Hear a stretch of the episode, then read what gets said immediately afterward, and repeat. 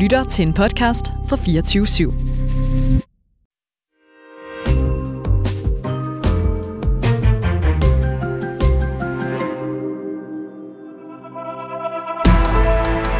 Der er ikke fejret noget ind under politiet. Regeringen fortsætter. Derimod er det ikke nødvendigt, at statsministeren fortsætter. Der er ikke noget at komme efter. Per Helle, pas rigtig godt på dem. De er kun til lås. Fordi sådan er det jo. Ja, jeg kan bare sige, at der kommer en god løsning i morgen. Velkommen til Ministertid Live, programmet, hvor vi diskuterer aktuel politik med forhenværende ministre. I dag skal vi tale international politik, året der gik i 2023 og udsigter for det kommende år. Krigen mellem Israel og den Hamas-styrede Gazastribe, Ruslands fortsatte angrebskrig på Ukraine, og så skal vi se nærmere på os selv. Vakler fundamentet under Vesten. Til at gøre os klogere på det hele har jeg besøg af to tidligere udenrigsminister. Den konservative Per Stig Møller, velkommen til dig. Tak skal du have. Og øh, Socialdemokraten Jeppe Kofod, velkommen til dig. Mit navn er Simon Emil Amitsbøl Bille, og jeg er din vært i Ministertid Live. Vi lægger ud med en af de aktuelle krige, kan man desværre sige, nemlig øh, spørgsmålet om Israel-Palæstina.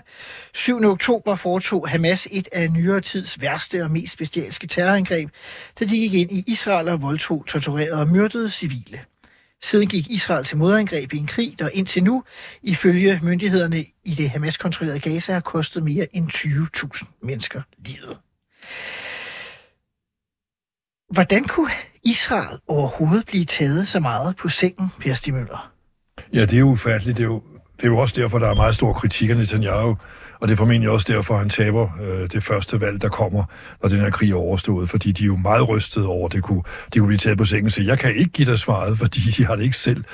Men, øh, men det er jo rystende, øh, fordi øh, han har jo været valgt som den stærke mand, der, der var så stærk, så der var ingen, der tog over i Israel, når han var, var, var chef for det. Ikke? Han, blev jo også, han blev jo også valgt i januar 2009, på sin hårde hånd, fordi der havde Hamas også angrebet Israel i julen 2008, der var valg i Israel bagefter.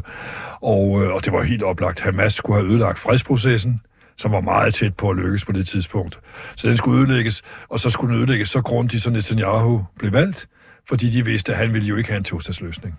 Så det er ren kynisme fra Hamas' side, men det er virkelig også, de har sovet i timer. Det er jo, siger det, i Israel i høj grad, fordi Netanyahu har interesseret sig mere for bosættelserne på Vestbreden for at øge den israelske tilstedeværelse på Vestbreden, og der har han sat masser af soldater ind til at beskytte bosætterne, også de illegale bosættere, og så har de jo simpelthen, så har de også troet på Hamas' meddelelse om, at vi laver ikke den slags mere. Men det er jo klassisk muslimsk politik, for det står i Koranen, det må du godt. Det hedder forstillelse.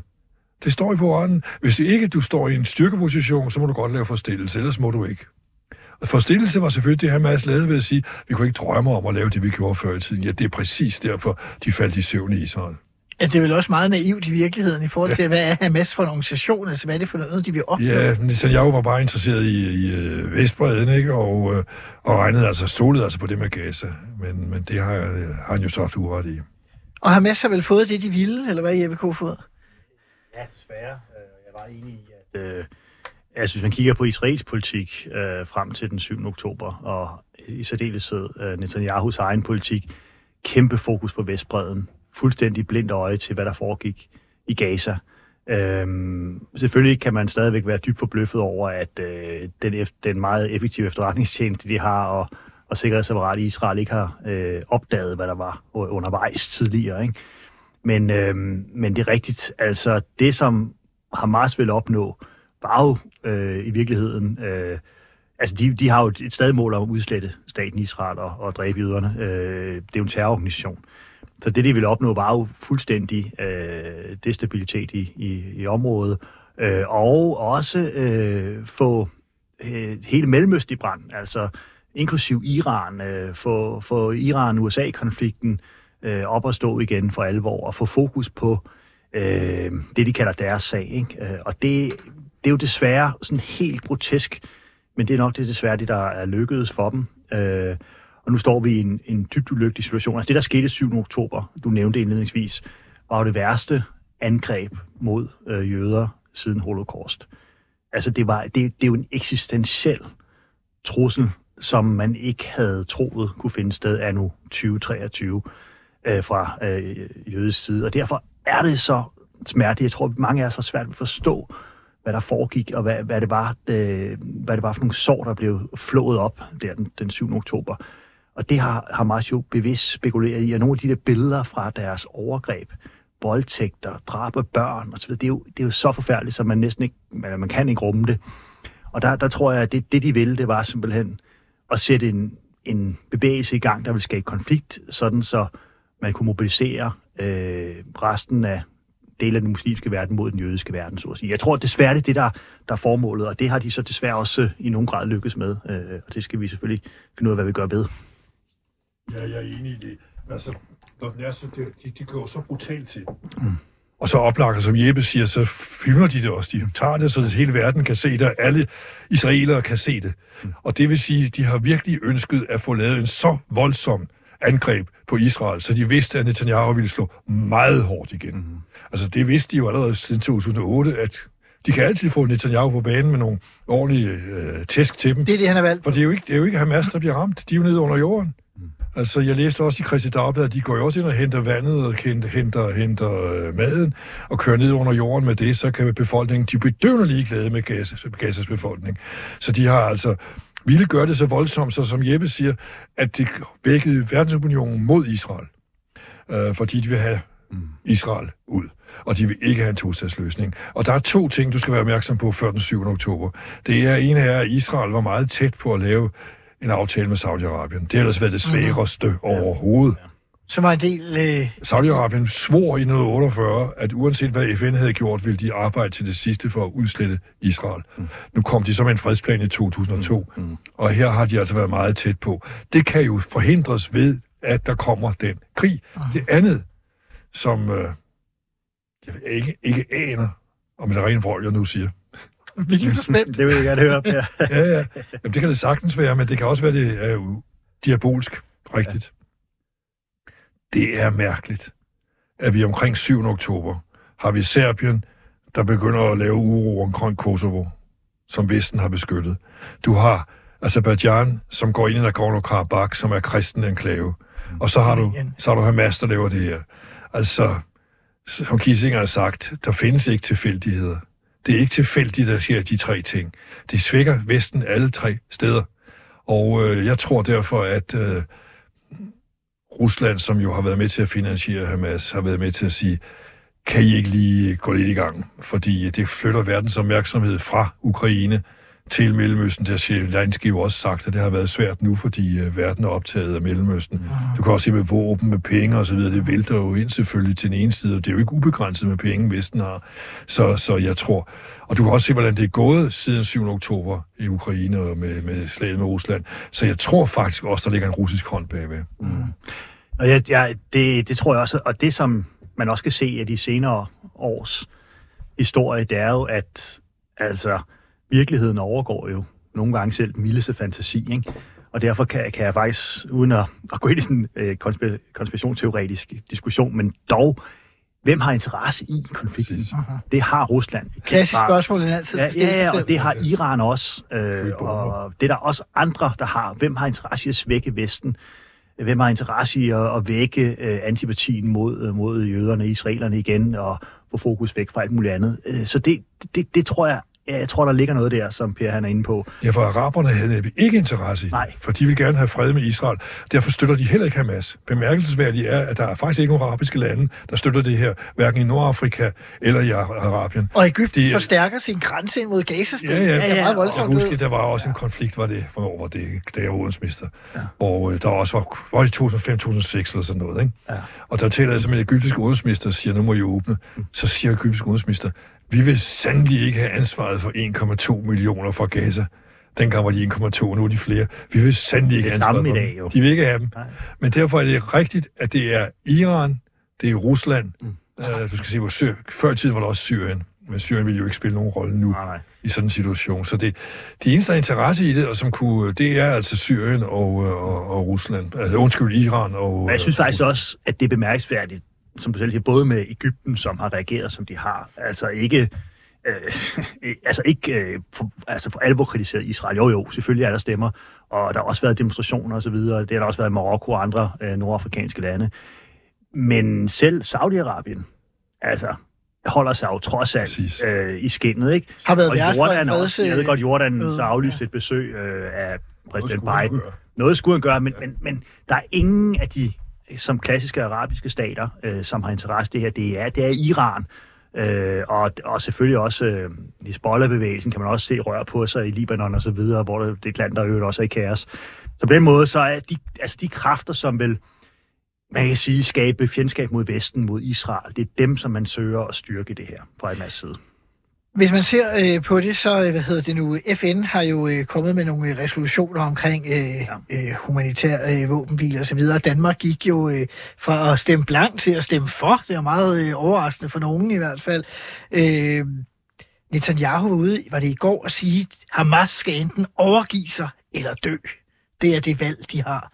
Hvordan ser I overhovedet processen herfra? Mm. Altså, fordi på et eller andet tidspunkt er man jo nødt til at, om ikke at få en varig fred, så i hvert fald få en eller anden mere øh, fredelig sameksistens, end der er øh, på nuværende tidspunkt. Altså, mm. Ja, du ved jo, jeg kæmpede jo for en uh, tostatsløsning, og Danmark lavede også en tostatsplan der i 2002, som også blev vedtaget i Sikkerhedsrådet i 2003. Så det er den sidste fredsplan, der er.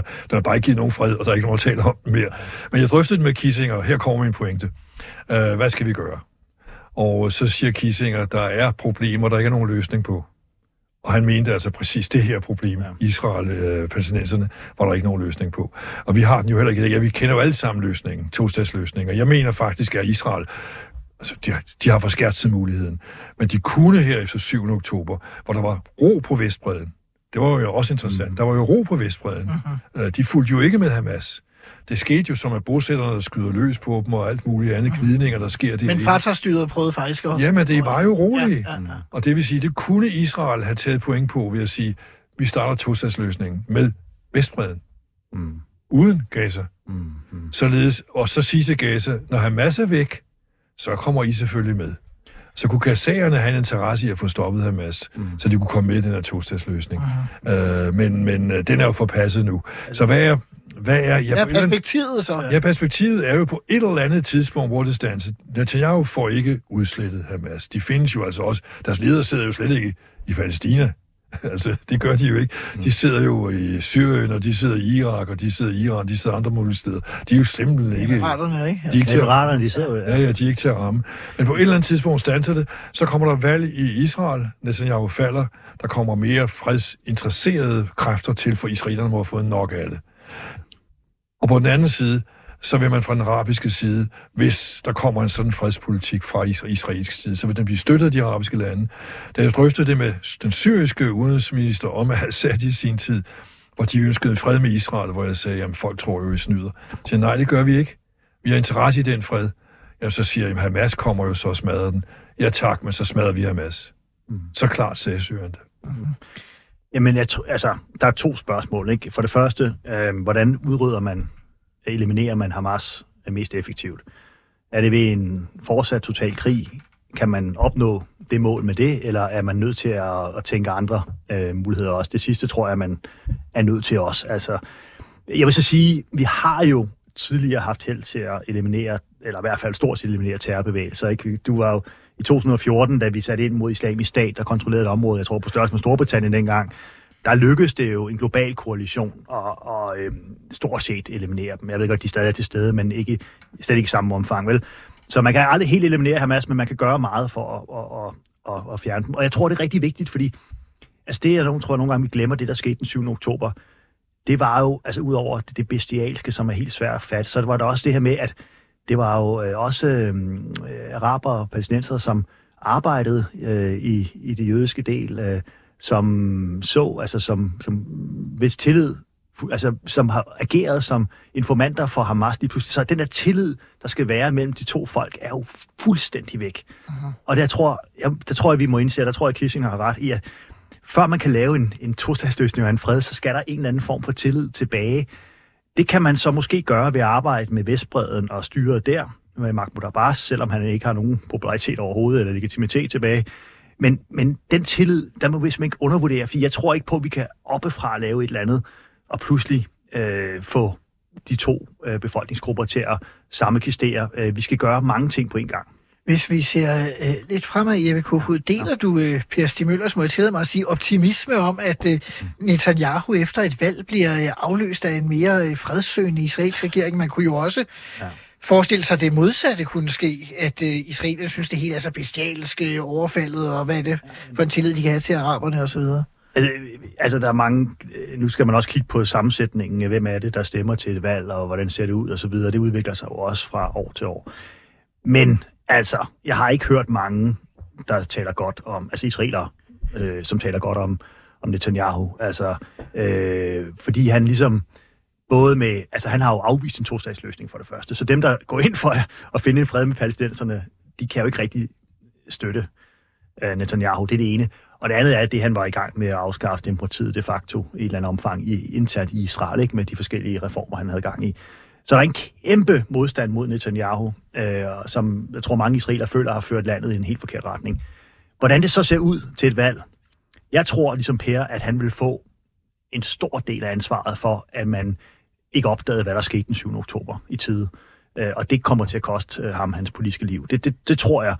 Men når det er sagt, så har vi jo set Netanyahu på forunderlig vis overleve. Det er det. Øh, og ved at lave også alliancer med folk, man egentlig ikke havde forestillet sig, at man lave alliancer Det er jo det, der er problemet, det ja, alliance. Og, og, hvor langt vil han gå for at redde sig selv øh, på bekostning, ja. vil jeg så sige, at det der egentlig er den almindelige israelers interesse, øh, det ved jeg ikke. Øh, så det bliver ja, igen uhyre uforudsigeligt efter min opfattelse. Jamen, han har jo sat minister ind fra, Vest, fra, fra Vestbreden, fra bosætterbevægelsen, mm. som øh, jo simpelthen ikke vil have nogen fred. Ja, præcis. Øh, fordi de vil have Vestbreden. Præcis. De vil først have fred, når de har taget Vestbreden, altså have Stor Israel. Ja. Og Stor Israel, det er begyndelsen til enden for Israel. Ja. Fordi så vil øh, befolkningsflertallet øh, være arabisk på et eller andet tidspunkt. Og så kan de jo simpelthen, hvis det er demokrati, så kan de stemme om, at det ikke længere er jødernes stat. Ja. Og det hedder øget Palæstina. Ja. Øh, men det kan de kun forhindre ved at forhindre demokrati, og så lave en apartheidstat, hvor øh, araber ikke har nogen stemmer. De har jo, israelske araber har jo stemmeret, men det må de jo så tage fra dem. Og det kan de jo heller ikke leve med. Nej. Så derfor er det er en nessusskjorte, som jeg kalder det, som de fik der i 67, hvor de fik trukket den her på. Mm. Den brænder på kroppen af dem, og de kan ikke komme af med den. Øh, det ville Olmert, og det ville Sharon, og det ville Rabin, ikke? Mm. men de faldt jo alle tre på den ene eller den anden måde. Per Møller, du nævnte lige, at øh, der er jo en sammenhæng mellem tingene, og øh, det er jo en meget god øh, tråd over til det næste emne, nemlig øh, den anden store krig, der øh, præger øh, vores tid, nemlig øh, Ruslands angrebskrig på Ukraine. Sidste efterår rykkede Ukraine jo flot frem, men hvis man ser i år, så har fronterne jo faktisk øh, stået stille hele året. Øh, Rusland synes måske at komme øh, lidt i, i offensiv nu. Hvad gik galt for ukrainerne? Jeg synes, der gik mange ting galt. Der gik det galt, som synes jeg også Zelensky har fået sagt nu, at de snakkede alt for længe om forårsoffensiven, før den kom. Altså, jeg var selv forbløffet i foråret, så de blev ved med at snakke om en offensiv, der ikke var der. Fordi det er jo det samme som at sige til modstanderne, nu skal I huske at grave jer ned, nu skal I huske at lave spærringer, nu skal I huske at lægge på miner, for vi kommer snart. Og det gav dem jo masser af tid til at lave det så vanskeligt for øh, ukrainerne at bryde forsvarsværkerne ind til de besatte områder. Øh, det var den ene fejl. Den anden fejl, det var, at Vesten jeg lover en masse, men leverer jo ikke i samme takt, som de lover, og heller ikke den mængde, som de lover. Uh, altså, det er jo helt umuligt for dem at vinde en, øh, områderne tilbage igen, for en offensiv, der ikke har luftstøtte. Mm. Altså, den kan ikke holde over for Rusland. Så, så der, gik en, der de gik ikke nogen vitale ting galt. Altså, en alt for meget tydelig og for tidlig markering af, hvad man ville, skal man jo ikke. Og øh, det andet, det er altså, at Vesten leverede heller ikke, hvad Vesten lovede. Mm. Jeppe Kofod, hvorfor er Vesten egentlig så fodslæbende i forhold til støtten til Ukraine? Ja, det, det, har, det har mange forklaringer. Altså, der er, dels er der en intern uenighed i Vesten om, hvordan man skal gå til det. Men jeg tror altså også, hvis jeg skal være sådan meget brutal, at det, at øhm, man køber et argument om, at man skal være bange for Putin, hvis man overtræder hans, øh, hans grænse. Hans røde linjer. Ja, hans røde linjer, så, så går det galt øh, ved den analyse kommer man faktisk til at gøre noget, der i virkeligheden forstærker Putin hele tiden. Og det, det øh, jeg har selv som udenrigsminister kæmpet og kæmpet med også kolleger i EU og i NATO, som siger, ah, det der med kampfly, lad os lige vente og se, og så når vi endelig så bliver enige om at sende nogle kampfly afsted, så har det jo slet ikke samme effekt, som de vil have, som Per meget rigtigt sagde, ville have, hvis det var en støtte til en forårsoffensiv, for eksempel. Så, så øh, jeg tror simpelthen, at vi i Vesten ved vores øh, ved at købe, altså at med hver gang Putin skræmmer os, så laver vi en forkert analyse i den forstand, at vi tror, at vi hjælper Ukraine og resten af os selv ved at, ved at vise en eller anden form for forsigtighed. Men i realiteten, så kommer vi til at forlænge krigen, offrene på begge sider i øvrigt, øh, og måske også muliggøre, at Putin får sin sejr i et eller andet omfang i sidste ende, at han tager noget af Ukraines territorium. Så jeg har hele tiden ment, at vi er nødt til øh, at stå altså, meget mere fra starten af og hurtigt støtte Ukraine massivt militært, politisk, med alt, hvad vi kan, øh, for at gøre den her øh, smerte så kort som muligt, og også for at få Putin til at indse, at det, han gjorde den 24. februar sidste år, var en gigantisk strategisk fejltagelse, som han kommer til at trække i sig igen. Der kan man være uenighed om, om, om det kan lade sig gøre eller ej, men, men jeg, tror, jeg tror, det er den vej, man skal gå, hvis vi vil, hvis vi vil støtte Ukraine reelt. Per Stig Møller, du har jo øh, netop skrevet i Berlingske Tidene øh, en artikel, hvor du laver faktisk en sammenligning med den øh, situation, der var i, i 30'erne i forhold til Hitler. Mm. Ja, det er jo tilpasning, men det var jo højst grad møntet på deres koranlov i den artikel der, hvor det var aha. også tilpasning til muslimerne, aha, aha. altså fordi de troede os, og det kan man også sige tilpasning til Putin, men, men jeg vil godt sige, det er jo ikke det, jeg skriver i artiklen, fordi Jeppe og Mette og Lars har jo stået meget klart. Altså, jeg har ikke noget at indvende. Men nu er det ikke i forhold til den danske regering, jeg mener. Nej, nej, det er det, jeg mener. Altså, jeg vil godt lige ikke misforstå, ja, ja. fordi øh, den har jo faktisk fra starten stået meget klart i det spørgsmål. Det har glædet mig, ligesom den aftale, de lavede med Amerika, også glæder mig. Mm. Så der er ikke nogen kritik fra den side, fra min ah. side. Men, men, men øh, tilpasningen, ja. Altså, der har, er det jo rigtigt, at når han sagde bø, så sagde vi, okay, okay, så gør vi ikke det. Og øh, han sagde bøf, øh, krampvogne, han sagde bøf, det gjorde man så efterhånden. Så han sagde bøf, fly, ja, flyene kommer, men de skal lige lære at flyve dem, ikke? Øh, så, så det er rigtigt, at han har hele tiden truet. Og der må vi så se på, hvad er falske trusler, og hvad er reelle trusler. Mm-hmm. De reelle trusler, mener jeg rent faktisk, er hans store russiske drøm er sådan, at han vil gå over historien som den, der genskabte Sariet. Ikke at Polen og Bulgarien og Rumænien osv. skal med, for de var ikke en del af Sariet.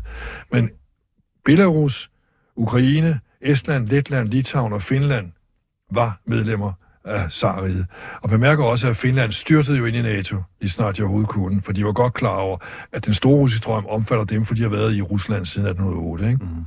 Så, så når det her, altså den eneste måde at forhindre den store russiske drøm på, for så kommer de ud til Østersøen igen, det ønsker vi jo ikke, det er at stå fast.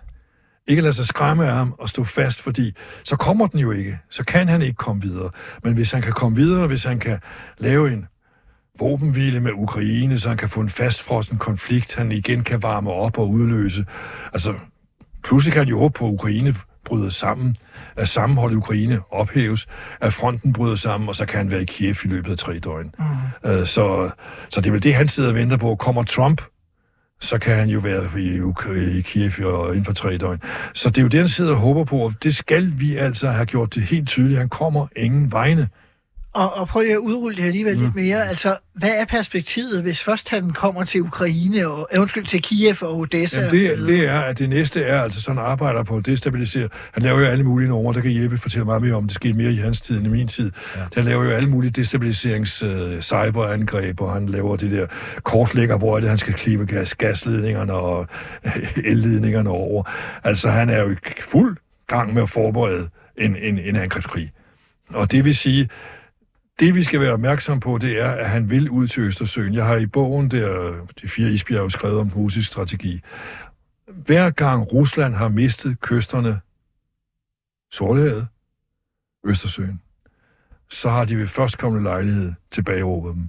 Nu har de taget stort set hele Sortehavskysten tilbage, altså Ukrainekysten tilbage, øh, og de var også ud til Østersøen. Og det vil sige, at det kan kun forhindres, hvis vi forhindrer hans store russiske drøm. Mm. Jeppe Kofod, øh, Per Stian siger, at det var jo meget din tid, og Ukrainekrigen startede jo også, mens du var udenrigsminister.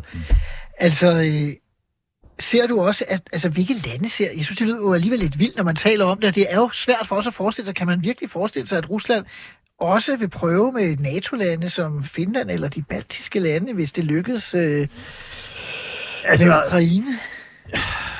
Det, jeg tror, jeg, jeg, deler fuldstændig Pers analyse af, hvad der egentlig er øh, foregår inde spil, i Putins ja. hoved, og man kan også læse nogle af de ting, han selv har skrevet og sagt, også på Münchens Sikkerhedskonference, går man lidt med 10 år tilbage, så han, var han jo advaret han om, hvad hans planer var. Så, det, så på den måde bør det ikke komme som en overraskelse for os.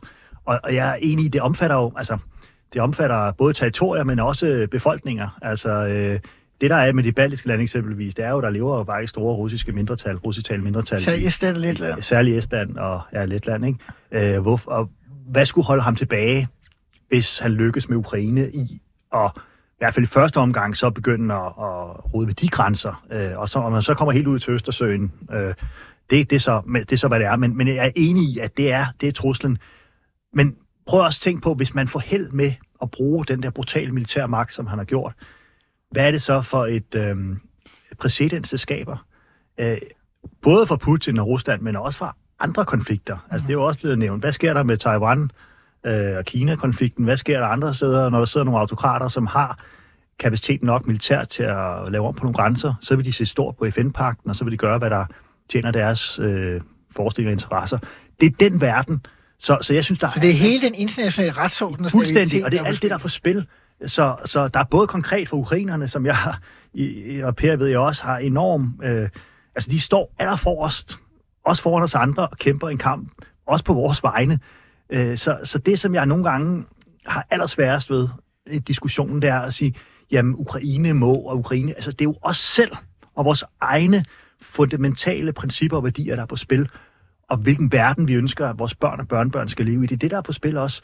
Øh, og der, der er vi nødt til, for vores egen skyld også, at, at støtte ukrainerne til, at, at, at Putin fejler med hans øh, forhavne med invasionen. Det er det, der er... Og, øh, og jeg er enig med de baltiske lande. Altså, hvorfor tror... Altså, jeg synes, at udenrigsminister var jo overtalt med dem mange gange. Altså, det man ikke ved, for eksempel, de har foræret stort set alt deres militære udstyr til ukrainerne. Selvom de er nabo til Rusland. Mhm. For de ved godt, at hvis ukrainerne taber, så er de næste. Øh, I Danmark og andre lande har vi diskuteret, hvor meget kan vi undvære, fordi vi gerne skulle kunne forsvare os selv. Ikke? Sådan tænker de bare ikke derover. De tænker, jamen altså, det, det, det er der, det foregår. Vi skal stoppe dem, øh, før de kommer til os. Ikke? Så den der øh, state of urgency, den håber jeg, at Vesten kan fastholde, men, men der kan vi jo bare se, at den strategiske tålmodighed hos øh, Putin er meget længere, end den er i Vesten. Øh, det spekulerer han benhårdt i. USA's præsidentvalg, vi ser det europæiske valg. Næste år, der bliver jo et kæmpe valgår, ikke bare i Europa og USA, men i hele verden. Det, kan, det vil han begynde at tænke, hvordan skal han udnytte Putin til hans fordel. Han øver også selv på valg, men jeg tror ikke, der kommer nogle store Det er overraskelser. nok ikke så overraskende. Det kan jo være, at Navalny slår ham, Ja, ikke? præcis, præcis. ikke? Det havde da været fantastisk, men uh, der, det, sådan naiv er vi dog ikke. Vel? Jeg hørte en gang, da jeg var radikal i, der, spurgte, der sagde til Niels Helve, det bliver spændende med præsidentvalget i Rusland, hvor til Niels Helve sagde, nej. Det er også rigtigt. Per Stig, Jamen, jeg, jeg vil godt bakke øh, øh, Jeppe op og lige supplere, fordi hvis Vesten lader Ukraine falde, så er der ingen, der tør stole på Vesten. Hvem tør stole på en vestlig garanti? Altså, amerikanerne har jo i forvejen svigtet den. Altså i 94 garanterer Rusland og USA, og jeg tror England og øh, græn- deres grænser, da de afleverer deres atomvåben, som de åbenbart aldrig skulle have afleveret. Man garanterer deres grænser. Rusland har blæst på det, men amerikanerne er jo ikke kommet og udløse garantien. Det er de jo ikke. Ja, det gør de så med, med våbenhjælp og penge og så videre. Men det var jo ikke det, i Ukraine regnede med i 94. Det var, at så stod der amerikanske soldater og beskyttede dem, hvis øh, man ville angribe dem. Så vi har jo svigtet big time. I 2002 prøvede, prøvede de at anmelde deres EU-interesse øh, og kandidatur. De blev helt ned ad brættet med det samme af kommissionen. Vi nåede ikke engang realitetsbehandling til steder. I 2008 svigter man dem med NATO-topmødet, hvor øh, de havde håbet på, at nu kom de på banen som NATO-land, ligesom øh, Georgien. Man svigtede dem med Norge og Frankrig og, og Tyskland i spidsen blev de svigtet Norge, som nu har Stoltenberg, der, slår, der slås med virkningerne af sin egen politik i 2008. Jeg var rasende på dem bagefter. Mm. For vi kæmpede jo den kamp. Man kan så undre sig over, at amerikanerne overhovedet satte det på dagsordenen, når de ikke var sikre på at få det hjem. Mm. Det har jeg undret mig over lige siden. Det er jo politisk håndværk, det er jo, man sætter ikke sådan noget på dagsordenen, uden man har sikkerhed for, at det kommer igennem. Mm-hmm. For det var jo en melding til Putin om, du skal tage dem nu, for ellers bliver de, med, de, for ellers bliver de medlemmer af NATO senere. Mm. Så der har vi også svigtet, for vi leverede jo ikke. Mm-hmm. Vi lod dem hænge ude i, derude. Så hvis vi nu svigter igen, Altså, hvem i alverden skal stole på Vesten? Og prøv at se på, hvordan den øvrige verden... Altså, de tager os jo ikke så alvorligt. Uh-huh. De tager os jo ikke så alvorligt. Tag, hvordan de stemmer i FN. Tag, hvordan uh, Saudi-Arabien... Hvis du beder Saudi-Arabien om at sætte olieproduktionen i vejret for at sætte vores energipriser ned, så, og Putin siger, kan du ikke sætte din olieproduktion ned, for priserne stiger, så følger de det russiske ønske. Uh-huh. Og det var aldrig sket for 10 år siden. Der ville de olieproducerende lande i Mellemøsten have gjort det, amerikanerne bedre om, som bruge dem som konjunktur. Uh, Afrika, det ene sted efter det andet bliver for eksempel Frankrig smidt ud, og så foretrækker de Wagner-gruppen i stedet for, for de franske soldater. Altså sted for sted. Og, øh, og derfor mm. kan vi ikke svigte Ukraine, for så er vi, vores troværdighed nul og niks. Og jeg tror, øh, opgaven her bliver jo så også, og nu bliver det sådan meget stort geopolitisk, men det er jo vigtigt, altså øh, det såkaldte globale syd, ikke? Øh, de afrikanske lande og andre, de kigger på os og tænker, okay, øh, Vesten, når det kommer til stykket, så er jeg selv nærmest. De kigger på sig selv, og så siger de, hvad er virkningerne af den politik, I fører over for Rusland? Det er, at, vi, øh, at der bliver millioner kastet ud i sult og fattigdom i vores lande. Vi er nødt til at se på, hvad der er vores første interesse. Ja. Det er vores egen befolkning. Det sagde vi også dengang, da covid-krisen ramte der, der sendte vi også vaccinationer til os selv og måtte vente med resten af verden. Det kan de bare pege på. Så den der, vi, hvis vi går ind i en verden, hvor vi ligesom alle sammen bliver sig selv nærmest, så smuldrer det her rets, øh, internationale retssamfund. Ikke? Og man ser det hele tiden i FN, det der spændinger omkring det. Ikke? Og øh, jeg tror, øh, konklusionen her, det, det, det bør også være, at vi bør også tage os sammen i Vesten, og synes jeg jo, at, at finde en vej, hvor vi får det globale syd med. Og, og, og nu siger jeg en ting her, Per, nu må du skyde mig ned, for du, øh, Per Stig, han var jo, sidste gang Danmark var medlem af, af FN's Sikkerhedsråd, der var han udenrigsminister, øh, og gjorde et godt stykke arbejde, vil jeg bare sige. Øhm, men prøv at tænke, hvis vi den her gang ikke bare sagde, at vi lytter til det globale syd og gerne vil have dem med, men måske også lavede nogle af de reformer, blandt andet Sikkerhedsrådet, der gjorde, at de også fik en stemme. Altså Afrika, hele det kontinent har ikke en eneste fast medlem af Sikkerhedsrådet. Med vetoret og så videre. Ja, Latinamerika. Ja, eller Latinamerika. Aha. Så hvis vi, virkelig, hvis vi virkelig mente noget med, at vi lytter til det globale syd, så kunne vi også gøre noget for det system, som skal opretholde øh, lov og, og fred i verden, ved at reformere det nu. Øh, så det kunne være en ting, som jeg synes, man burde sætte på dagsordenen, men jeg ved godt, det, derfor, hvis jeg siger det her, så får jeg bare at vide, at det er naivt og kommer ikke til at ske, fordi der er så mange, der har interesse i, at man ikke reformerer FN. Det er rigtigt. Men hvis vi ikke gør det nu, så tror jeg, at det begynder at erodere langsomt, og så står vi altså alle sammen i en værre situation. Jamen, det har været dansk politik. Øh, jeg kan i hvert fald huske Niels Helvig som den første udenrigsminister, som sagde det, Jeppe siger nu. Og det har så været alle regeringers politik, at vi er nødt til at få øh, ændret spillereglerne i øh, generalforsamlingen i forbindelse med Sikkerhedsrådet og Sikkerhedsrådets sammensætning. Og der er lavet mange forskellige modeller. Der kan være semipermanente, der vil sige, at du sidder så fem år, i stedet for kun to år, men så har du været med eller uden vetoret osv. Der er lavet mange forskellige øvelser, øh, og ingen af dem er kommet nogen vejen. Men, fordi, jamen, Simon Emil, fordi du skal jo se på Sikkerhedsrådet. Hvis Sikkerhedsrådet siger nej, bare en af de fem permanente siger nej, mm. så er der ingen reform. Og får du Frankrig til at sige, nå jamen, så tager du så bare... Så smid Frankrig ud, ja, ikke? Det er det. Altså, og det er vel også det spørgsmål, i virkeligheden er, når man har den diskussion. Altså, undskyld, men er der andet end 3. verdenskrig, der kan reformere FN's Sikkerhedsråd? Fordi du kan sige, du havde Folkeforbundet, mm. fik du 2. verdenskrig, ja. så fik du FN i stedet. Ja, men... Skal du have noget nyt, ja, så er der vel nødt til at være en global men, krig. Men der synes jeg, der var også en mellemvej, øh, når vi nu ikke kan få ændret Sikkerhedsrådet. Altså det, det er jeg enig i. Vi har jo også været enige om det i overvis, at vi skal prøve på en eller anden måde at lave en model. men så var der også en anden model, der kan bruges, i hvert fald for, for at holde mere øje med, med de fem permanente. Øh, hvis du nedlægger veto, så kunne man jo have spillereglen, at så skal der være en øh, debat i generalforsamlingen. Mm. Således at det land, der har nedlagt vetoen, får lov at møde hele verden face the music. De vil stadigvæk gøre det, men det vil være noget vanskeligere mm. øh, at skulle møde hele verdens opinion efter nedlagt et veto. Det kunne være en vej for at forhindre de der vetoer i Sikkerhedsrådet.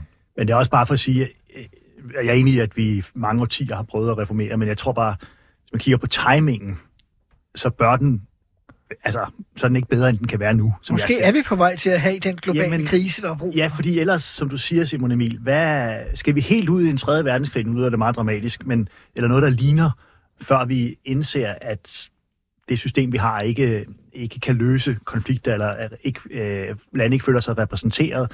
vi er jo på vej fra en verdensorden til en eller anden ny verdensorden. Ikke? Der er en ubalance i verden i dag, øh, og det er vi nødt til at finde et svar på. Øh, og det, der, der må jeg sige helt ærligt, der savner jeg jo lidt sådan, hvem tager lederskabet i, i det her?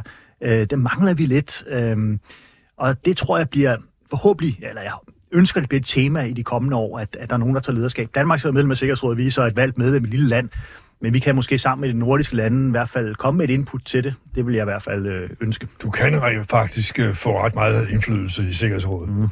øh, selvom du kun sidder der i to år. Ja. Øh, fordi øh, når du har formandskabet, det har du en måned. Ja. Og det vil sige, at jeg nåede at få to måneders formandskab, komme to gange. Ikke? Øh, det er jo rent tilfældighed, det er matematikken, der gør det. Mm. Men så har du ret til at sætte dagsordenen. Og nu kommer en pointe. For jeg er enig med Jeppe, nogen skal jo prøve at køre det frem, og vi kan faktisk køre det frem. Man kan få meget støtte, hvis man rejser rundt i verden, får øh, skabt proselytter for vores synspunkt, øh, så kan man rent faktisk få ret mange med. Vi fik jo gennemført nogle ting i vores formandsperiode, så det kunne man jo sætte på dagsordenen i formandsperioden, så var de andre nødt til at diskutere det. De er nødt til at tage det op med formanden, så det på dagsordenen. Så det er udmærket forslag, Jeppe har. Men så kunne man sige, hvis vi kommer ind i det sikkerhedsråd, mm. så vil vi faktisk bruge vores formandsperioder til at sætte sikkerhedsrådets sammensætning på dagsordenen. Vi skal ikke alene reformere FN i denne udsendelse. Vi skal også øh, se øh, lidt nærmere på den del af verden, vi selv tilhører, nemlig den vestlige verden og fundamentet under den vestlige verden. I har jo begge to i virkeligheden nævnt det sådan ind imellem i løbet af udsendelsen. Der sker jo noget i mange vestlige lande. Vi skal have amerikansk præsidentvalg øh, til næste efterår. Øh, vi har lige set, hvordan at øh, Holland har fået øh, stort øh, fremgang for Frihedspartiet. Øh, vi har set, hvordan øh, Slovakiet pludselig fik mere pro-russiske øh, præsident. Der er selvfølgelig øh, optimismen med Polen, men som nærmest er undtagelsen i øjeblikket. Mm. Man ser på meningsmål fra AFD i Tyskland, fra National i Frankrig osv. Så er det vel svært at være sådan bare nogenlunde optimistisk for, hvad det er for en fremtid, der venter. Nu kan alle valgene jo ja. gå godt. De kan gå godt, ikke altså? Det gik jo godt i Polen. Ja, det gik godt i Polen. Det gik godt i Polen. Det gik og godt det, jeg tror, det helt afgørende bliver den amerikanske. Ja, men så lad os starte der. Det er, jo, det er jo oplagt, for hvis... Altså, jeg synes jo, Biden burde trække sig.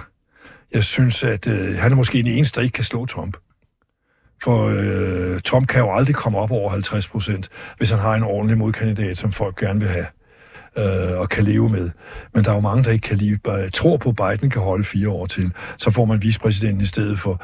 Jeg synes, det er meget egoistisk. Øh, han lovede jo egentlig, da han fik første periode, at han egentlig kun var en periode, men, men kort, du går ikke rigtig flot over historiebøgerne med en periode. Der skal du have to. Så det er det ene.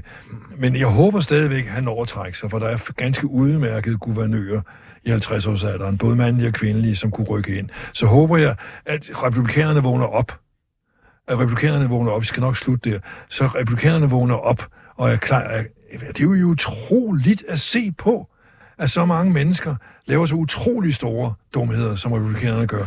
Hvis de kunne vågne op, det er jo sket før, at der kommer overraskelser i, i valgforløb, at Nikki Haley kunne komme ind foran, så vil jeg være rolig igen. Lad os lige tage det som to diskussioner. Ja. Altså, et, det som jeg kan forstå, øh, Per Stig Møller, er worst case scenario, Trump vinder præsidentvalget øh, i november 2024. Jeppe Kofod, hvad er det så for en verden, vi vågner op til i januar 25? Jamen, når han bliver indsat? Jamen, det, det er sådan i kort form i verden i opløsning. Et vesten i opløsning, øh, frygter jeg. Øh, og jeg vil sige, øh, man skal heller ikke... Altså, den første periode med Trump, der, der var der jo øh, det, de kalder nogle voksne i rummet, som indimellem fik korrigeret det. Jeg har selv haft møder med ham også og sådan noget. Man kan, jeg kan, der var en anden stemning selvom han sagde nogle vilde ting. Og, og altså, det en af de første, han sagde, da, da jeg lige var blevet udenrigsminister, var jo, at nu vil han foreslå, at USA skulle købe Grønland og så videre. Altså, han kører jo, altså, vi, vi, vi kender ham jo ikke. Jeg tror, at i næste periode, øh, og hvis du ser på den måde, som Trump-folkene har forberedt sig på, så bliver det en helt anden, og jeg vil sige, for os en udfordrende øh, periode, hvor at, at vi risikerer at gå i opløsning. Det transatlantiske kan gå i opløsning øh, støtten til Ukraine kan smuldre. Altså, når du siger, de transatlantiske går i opløsning, så taler du om, at, øh, at, at USA ikke vil ja, være sikkerhedsgarantien i NATO, eller hvad? Ja, altså, det, det, kan, det kan sagtens, hvis ikke uh, Trump får sin vilje, så kan det sagtens ende der. Han har, jo, han har jo troet med det allerede i sin første præsidentperiode, uh-huh. ikke? Men må jeg bare sige, lad os nu, før vi kommer så vidt, så, uh, så, så vil jeg bare sige til Per, altså det der udfordring, det er, at Biden er fuldstændig overbevist om, at han er den eneste demokrat, der kan slå Trump. For det, var, det gjorde han jo sidst. Vi så, hvordan Hillary ikke kunne slå Trump. Ikke? Så, så så længe Trump er republikanernes kandidat, så tror jeg, og nu siger jeg sådan helt ærligt desværre, at Biden vil stille op, fordi han er overbevist om, at det er hans... Ikke fordi han nødvendigvis vil, men fordi han føler en forpligtelse øh, til at gøre det, fordi han ikke vil ønske Trump tilbage som leder af USA. Så jeg vil sige, hvis Trump han falder på en eller anden måde, så får vi forhåbentlig et nyt og spændende kapitel i USA's historie. Det er nok det, som jeg ved ikke, hvor stor sandsynligheden er, men det er det, som kunne være en game changer, for at sige det sådan lidt. Men Per Stig, du sagde tidligere i udsendelsen, at hvis Trump vandt valget i USA, mm. så kunne Kiev ryge på få dage. Ja. Mm. Det er jo lige Jamen, det er jo fordi, øh, altså, øh, han vil jo ikke støtte, som øh, Biden har gjort. Han vil ændre deres politik meget hurtigt. Se republikanerne derovre, de vil helst lade være med at overhovedet give penge til det. Øh, så, så der vil jo komme en ny politik, og han vil jo lave en eller anden aftale med Putin, om at amerikanerne ønsker krigen stoppet, og så vil det selvfølgelig have acceptere en frossen mm. en frossen situation. Det vil så være det, han kalder en sejr, at få garanteret en frossen situation og tvinge ukrainerne til det. Og på et eller andet tidspunkt, så går så Ukraine videre mod Kiev, fordi der er den store russiske ja, drøm. ja, Mm. Så kommer store russiske drøm. Og, øh, og så kommer der også spørgsmål, hvad med Kina, hvad med Taiwan? Mm. Øh, der ligger en masse usikkerheder. Og så skal vi heller ikke glemme, at Amerika har jo altså også nogle traditioner. De har traditioner for at være isoleret, for at isolere sig fra Europa. Det var faktisk budskabet fra Washington og de første præsidenter. Får aldrig mere noget med Europa at gøre. Mm. Øh, går aldrig ind i krigen i Europa. Det ville Wilson ikke, det ville Roosevelt ikke. Det var tyskerne, der trak dem ind fordi de øh, lavede krigserklæringer mod dem. Så Amerikas øh, refleks er egentlig, at vi er vi sidder her mellem de to verdenshave og kan ikke rammes. Og øh, det med Europa der, det må de selv klare. De er meget rige, og de skal selv tage sig af forsvaret, og Rusland ligger i deres baghave. Hvordan ser du NATO-perspektivet? Jamen, så er det smuldrer. Og det vil uh, Trump formentlig være ligeglad med, for hvis det er isolationismen, så er han jo ligeglad med. De vil jo helst ikke være tvunget til ind i de der internationale organisationer. De har jo altid været svære at få igennem i USA. Altså, Wilson kunne ikke komme ind i Folkeforbundet, ja. det klassiske, ikke? Men der havretskonventionen har de jo ikke skrevet under på. De har alle, de har alle sammen gået ind for den, alle præsidenterne, men de har aldrig kunne få den igennem. Uh, så, så der vil han jo ikke få vanskeligheder med senatet, fordi uh, hvis han vinder begge steder. Fordi det, det er deres refleks. Det er, Amerika er her, men så har de så Kina, som de ser som den store trussel mod deres interesser. Mm. Og det betyder så, at så vender de hele interessen den vej, og så må Europa se at blive overstået.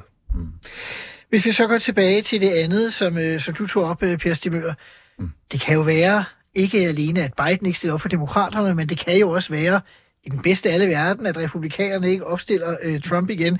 Der var en måling i går fra New Hampshire, der sagde, at der kommer 4 procentpoint nu mellem Trump og Haley mm. øh, i forhold til, øh, til hvad hedder det, øh, primærvalget. Mm. Altså, så det er måske den overraskelse i virkeligheden, man kan... Så laver hun Obama, ikke? Så laver hun en Obama. Det kan, Overrasket med Hillary i sin tid, ja. Og jeg er ikke nogen, der regnede med Obama, da han pludselig melder sig. Den der unge knæ- knæk, kan han da... Hvad er det dog for noget, ikke? Jo, jo, og, og jeg vil så også sige, øh, Trump har jo også øh, sine retssager, og der er stater, der udelukker ham. Fordi han- Colorado har lige udelukket Ja, ham altså-. Så jeg, altså, jeg, øh, det, han er måske stadig ikke øh, mest sandsynlige republikansk kandidat, men, øh, men, men, men meget kan ske, og jeg tror også, det er det, vi skal nu huske os selv på. Altså, øh, uforudsigeligheden i dagens politik er jo gigantisk. Ikke? Der kan også ske noget med Biden. Øh, altså, og så pludselig har vi et andet game. Ikke? Men det kan også godt være, at de to kampagner, de lykkes, og så, kø, så kører det et Trump-Biden igen. Altså, og Biden kan jo trods alt også vinde. Altså, ja, ja, men- målingerne, hvis man kigger ned Ja, over i øjeblikket, altså- de siger jo, at han vinder. Ja, og jeg tror også, og det er også en anden ting, fordi for eksempel med midtvejsvalget ikke, øh, i Bidens øh, præsidentperiode, der, der spåede man også øh, demokraterne et stort nederlag, både i senatet og huset. Det gik langt bedre, ikke? Ja, ja. Der fyldte abortspørgsmålet også meget, og en af de ting, som nu skal ikke blive for teknisk, men, men det er jo i høj grad også øh, kvinder og forstadskvinder og andre, som kigger lidt, hvor, øh, hvor kan de finde, hvor vil de, hvem vil de stemme på nogle af de her vigtige øh, swing voters, ikke? Og, og hvis, de, hvis de ser, at Trump og de der folk bevæger sig ud et sted, hvor de ikke ønsker at gå hen, jamen så tror jeg også, at Biden har en chance. Og det, det, det, det er også det, han selv er overbevist om jo, at han kan slå Ja, Trump det- som den eneste. Ja, det er han overbevist. Øh, og det, øh, ja, men mindre der kommer en eller anden stjerne, og det er der mange af hos demokraterne, de har bare ikke fået lov til at folde sig ud, og vi, vicepræsidenten er så ikke en af dem. Hun er, hun har vist sig ikke at være særlig populær, ikke? Men en, en, en, en guvernør eller nogle andre, så, så kan, og der kan man pege på flere. Det men, gør de ikke, Jeppe, fordi øh, de ved, at den, der prøver at udfordre den siddende præsident, Mm. tæver, Fuldstændig. Ikke? Ja, men det er rigtigt. og samtidig tæver partiet så det efterfølgende valg. Men altså, jeg Det er ved fordi, jo- de er jo positivt, påfaldende lojale og tavse, ikke? og jeg ved positivt, at hvis Trump skulle falde, så tror jeg reelt, at Biden han også vil trække sig. Altså det, det, øh, det er det, der er øh, den konventionelle analyse hos demokraterne. Jeg vil i hvert fald sige, hvis man ser på meningsmålene, så er Nikki Haley mod øh, Joe Biden, så smadrer hun ham jo. Ja, det gør hun. Det, Det gør. er jo også det. Altså, der, der det gør jo heller ikke noget. Hun er jo kvalificeret. Og hun er i hvert fald øh, atlantisk orienteret. Ja, ja. Det må man sige. Hun er, hun er kvalificeret. Hende kan vi være trygge ved. Men hvis vi så øh, lige vender øh, blikket tættere på os selv. Ja. Øh, Frankrig. Øh, på et tidspunkt øh, skal der jo være valg igen i Frankrig. Og øh, man må jo sige, at Front National står jo på en øh, helt anden måde, end øh, de nogensinde har gjort. Altså, øh, det er jo nærmest øh, ikke usandsynligt, at øh, Marine Le Pen hun kan blive øh, præsident i Frankrig. Hvis vi nu, nu prøver jeg bare lige at være fræk, siger, det er det scenarie, vi starter med at tale om. Jamen, jeg tror, altså, vi skal lige huske Hvad vil før, det betyde? Jeppe? før der kommer valg i Frankrig, altså næste år, Ja, men det skal nok okay. Okay. det når vi, hvis du svarer på det Okay, her. okay, okay. øh, jamen, jamen, det er da fuldstændig rigtigt. Altså, Macron har jo... Øh, han, er, han kan ikke stille op en, en, en, en ny gang, så han har ligesom afsluttet sine øh, to perioder. Så, så, så er det jo, øh, så er det jo øh, Marine Le Pen, som er den mest kendte og dominante politiker. Og der er der en... Altså, det er hendes bedste chance for at vinde. Og hvad kan der så ske øh, med Frankrig? Øh, det, det er et godt spørgsmål. Jeg vil dog sige... og altså, vi så, hvad der skete i Italien med Meloni. Ikke? Aha. Altså, øh, der var også mange, der frygtede, at nu kommer en, en med, altså, Meloni. med rødder i fascismen, øh, og i øvrigt øh, flirtede med Putin og Rusland osv. ind. Men, men der var jo, øh, der støtter de jo fuldstændig også. Hun flyttede vel ikke så meget med Putin, som øh, øh, for National har gjort. Nej, men, men, men der sker jo noget. At du kan også se for eksempel fra National, de, i, i den her Israel-Gaza, øh, Israel-Hamas-konflikt, der har de også gået ind og støttet varmt Israel, ikke? Så der er sådan nogle ting, hvor mm, jeg synes, der er nogle uforudsigelige ting. Men ja, altså det vil ikke være, altså, det vil ikke være godt for Europas styrke fremadrettet, hvis det, hvis det ender med, at hun vinder. Men, men igen, jeg synes, det er for tidligt at sige noget om endnu. Jamen altså, Le Pen har jo modereret partiet. Det er derfor, det er blevet så truende, mm. fordi de kunne få midtervælgerne med nu. Ja. For hun har jo rent faktisk modereret mm. det hele. Hun har jo også taget afstand fra Putin, mm. og øh, prøvet at få alle til at glemme om de penge, de har fået fra Putin. Ja, det er rigtigt. Øh, så, så hun er i bevægelse i den retning, ligesom Meloni, som, øh, som øh, Jeppe siger. Du tror, man- magtens å vil Altså, jamen, man kan sige, altså det, det borgerlige Frankrig, hvis Macron er væk, som jo var en speciel situation og en speciel konstruktion, mm. Øh, hvem har de så? Hvem har de så? Mm. Så er de jo på den samme situation, for, som vi stakkels borgerlige i Danmark. at der er mange forskellige muligheder, men der er ikke rigtig en, der slår igennem. Så, så øh, der vil, vil hun jo vinde i den situation, præcis som, som, øh, som Jeppe siger. Så er der jo altså også problemet med Alternativ for Deutschland, og du har været hun, øh, Wagen, hvad, hvad hedder hun? Ja, altså hende, der, jeg kan ikke huske, hvad hun hedder, men hende, der er gået fra Linke-partiet Ja, ja, Wagen, Ja, ja, ja, ja, ja, ja, ja. Præcis, ja. og lavet et nyt Og det er, så, det er ek- ekstremist til den side, hvor, også, hvor hun har en kolossal gennemslagskraft. Mm. Uh, jeg tror stadigvæk, at det vil blive CDU, der bliver ankeret, men det bliver jo stadigvæk et mindre CDU. Mm. Det vil sige med større indflydelse for Alternativ for Deutschland. Men kan man så forestille sig en tysk mindretalsregering med CDU? Nå, det, Det har de jo ikke tradition for. Nej, det har de ikke tradition for. Nej. Men uh, de grønne må jo gå ind og hjælpe at skifte side. Harbeck kan godt finde på at skifte side. Og de liberale kan jo også... Ja, ja, de kan jo være til alle sider. Det kan vi jo se. Nej, men altså, de plejer jo at være ret seriøse, de tyske politikere, når, når, når de skal... Øh, Og der kommer også, magten. men altså, hvis vi bare zoomer ud, der, er altså, det, vil- jeg vil sige før, Ja, hvad er du mest bekymret for i 24? Jamen, Jamen, det, det er det var fordi- det, du var ved at skulle sige. Nej, det var ved at sige, det var, at det bliver jo faktisk, øh, jeg tror, om nærmest århundredets valgår. Altså, jeg tror, der er, er der omkring 70 nationale 70 valg. lande. Ja, der holder valg, ikke? Og jeg tror, Storbritannien næste år faktisk. Ja. Så Indien, verdens største demokrati. Øhm, Rusland, Indonesien, Bangladesh, Indonesien, Taiwan, Præcis, ikke? you name it. Og jeg, jeg tænker bare, at øhm, jeg håber, at vi alle sammen er opmærksom på, hvordan vi kan støtte, at øh, folk får deres stemme og får nogle rimelig øh, godt gennemførte valg. Fordi jeg tænker, der er kræfter derude, og det var det, vi jo lidt tilbage til. Der sidder folk i Gro, Ruslands militære efterretningstjeneste og andre, som vil gøre alt for at spænde ben for, at demokratiske valg øh, går godt. Ikke? øh, misinformation, disinformation, cyberattacks osv. Så vi, så vi kommer ind i en turbulent periode. Så hvis vi mødes igen om et år, Simon Emil, så vil jeg være meget spændt på, om, om man kan sige, om den demokratiske tanke har, desværre ikke har længere. sejret. Jeg håber det. Og jeg, jeg tror, altså vi er blevet lidt for sent opmærksom på det, men jeg, jeg tror det. Altså Indien for eksempel, jeg tror Modi vinder en tredje periode. Det, det, det står øh, sådan i sol, måneder stjerner, men, øh, og det, øh, det er et spændende, hvad der sker i Indien. Ikke? Men, men der er jo mange andre af de her valg her, der er stærkt uforudsigelige. Vi har været inde på det tyske og franske.